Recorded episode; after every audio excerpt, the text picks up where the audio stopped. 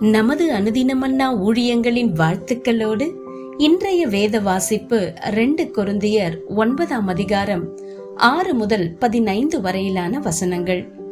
பின்னும் நான் சொல்லுகிறது என்னவெனில் சிறுக விதைக்கிறவன் சிறுக அறுப்பான் பெருக விதைக்கிறவன் பெருக அறுப்பான். அவனவன் விசனமாயும் அல்ல கட்டாயமாயும் அல்ல. தன் மனதில் நியமித்தபடியே கொடுக்க கடவன். உற்சாகமாய் கொடுக்கிறவனிடத்தில் தேவன் பிரியமாய் இருக்கிறார். மேலும் நீங்கள் எல்லாவற்றிலும் எப்பொழுதும் சம்பூரணம் உடையவர்களாயும் சகலவித நற்கிரியைகளிலும் பெருகிறவர்களாயும் இருக்கும்படியாக தேவன் உங்களிடத்தில் சகலவித கிருபையையும் பெருகச் செய்ய வல்லவராய் இருக்கிறார் வாரி இறைத்தான் ஏழைகளுக்கு கொடுத்தான். அவனுடைய நீதி என்றென்றைக்கும் நிற்கும் என்று எழுதியிருக்கிறபடி ஆகும். விதைக்கிறவனுக்கு விதையையும் புசிக்கிறதற்கு ஆகாரத்தையும் அளிக்கிறவர் உங்களுக்கு விதையை அளித்து அதை பெருக பண்ணி உங்கள் நீதியின் விளைச்சலை வர்த்திக்கச் செய்வார். தேவனுக்கு எங்களால் ஸ்தோத்திரம் உண்டாவதற்கு ஏதுவாயிருக்கும் மிகுந்த உதாரண குணத்திலே நீங்கள் எவ்விதத்திலும் சம்பூரணம் உள்ளவர்கள் ஆவீர்கள்.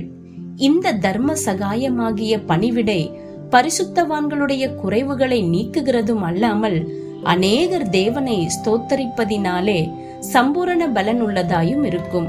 அவர்கள் இந்த தர்ம சகாயத்தினால் ஆகிய நன்மையை அனுபவித்து நீங்கள் கிறிஸ்துவின் சுவிசேஷத்தை கீழ்ப்படிதலோடு அறிக்கையிட்டிருக்கிறதின் நிமித்தமும் தங்களுக்கும் மற்ற அனைவருக்கும் நீங்கள் உதாரத்துவமாய் தர்மம் செய்கிறதின் நிமித்தமும் அவர்கள் தேவனை மகிமைப்படுத்தி உங்களுக்காக வேண்டுதல் செய்து தேவன் உங்களுக்கு அளித்த மிகவும் விசேஷித்த கிருபையின் நிமித்தம் உங்கள் மேல் வாஞ்சையாய் இருக்கிறார்கள் தேவன் அருளிய சொல்லி முடியாத ஈவுக்காக அவருக்கு ஸ்தோத்திரம். இன்றைய நற்செய்தி உற்சாகமாய் கொடுக்கிறவர். மூன்றாம் நூற்றாண்டில் பிறந்த நிக்கோலஸ் என்பவர் அவர் மறித்த பல நூற்றாண்டுகள் கழித்து சாண்டே கிளாஸ் கிறிஸ்துமஸ் தாத்தா என்று அழைக்கப்படுவார் என்பது அவருக்கு தெரியாது. அவர் தேவனை நேசித்து மக்கள் மீது அக்கறை கொண்டு தன்னுடையவைகள் எல்லாவற்றையும் உற்சாகமாய் மற்றவர்களுக்கு கொடுப்பதிலும் நற்கிரியை செய்வதிலும் தன்னை ஈடுபடுத்திக் கொண்ட ஒரு சாதாரண மனிதர். அவரை குறித்து சொல்லப்பட்ட ஒரு கதையில் பண தேவையிலிருந்த ஒரு குடும்பத்திற்கு இரவில் அவர்களின் வீட்டு ஜன்னல் வழியே ஒரு தங்கம் நிறைந்த பையை இவர் தூக்கி வீச அது அவர்களின் வீட்டில் இருந்த காலனிக்குள் போய் விழுந்தது என்று கூறப்படுகிறது. நிக்கோலஸ்க்கு நீண்ட காலத்திற்கு முன்பு வாழ்ந்த பவுல் அப்போஸ்தலர் கொருந்திய திருச்சபை விசுவாசிகளை உற்சாகமாய் கொடுக்கும்படிக்கு வலியுறுத்துகிறார். எருசலேமில் இருந்த மக்களின் பெரிய பொருளாதார தேவையை குறித்து கூறி அவர்களை தாராளமாய் கொடுக்கும்படிக்கு உற்சாகப்படுத்துகிறார்.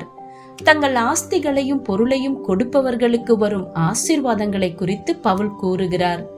சிறுக விதைக்கிறவன் சிறுக அறுப்பான் பெருக விதைக்கிறவன் பெருக அறுப்பான் என்று அவர்களுக்கு நினைவுபடுத்துகிறார். உற்சாகமாய் கொடுப்பதினால் அவர்கள் ஒவ்வொரு நாளும் சம்பூரணம் உள்ளவர்களாய் மாறி தேவனை கனப்படுத்துகிறார்கள். தகப்பனே இந்த கிறிஸ்துமஸ் நாட்களில் மட்டுமல்லாது ஆண்டு முழுவதும் அனைவரும் உற்சாகமாய் கொடுக்கிறவர்களாய் மாற எங்களுக்கு உதவி செய்வீரா?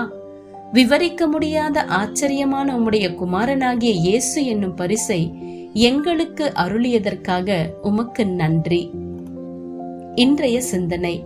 இந்த வாரத்தில் உதவி செய்வதற்கு தேவையுள்ளவர்களை எங்கு பார்க்கிறீர்கள்?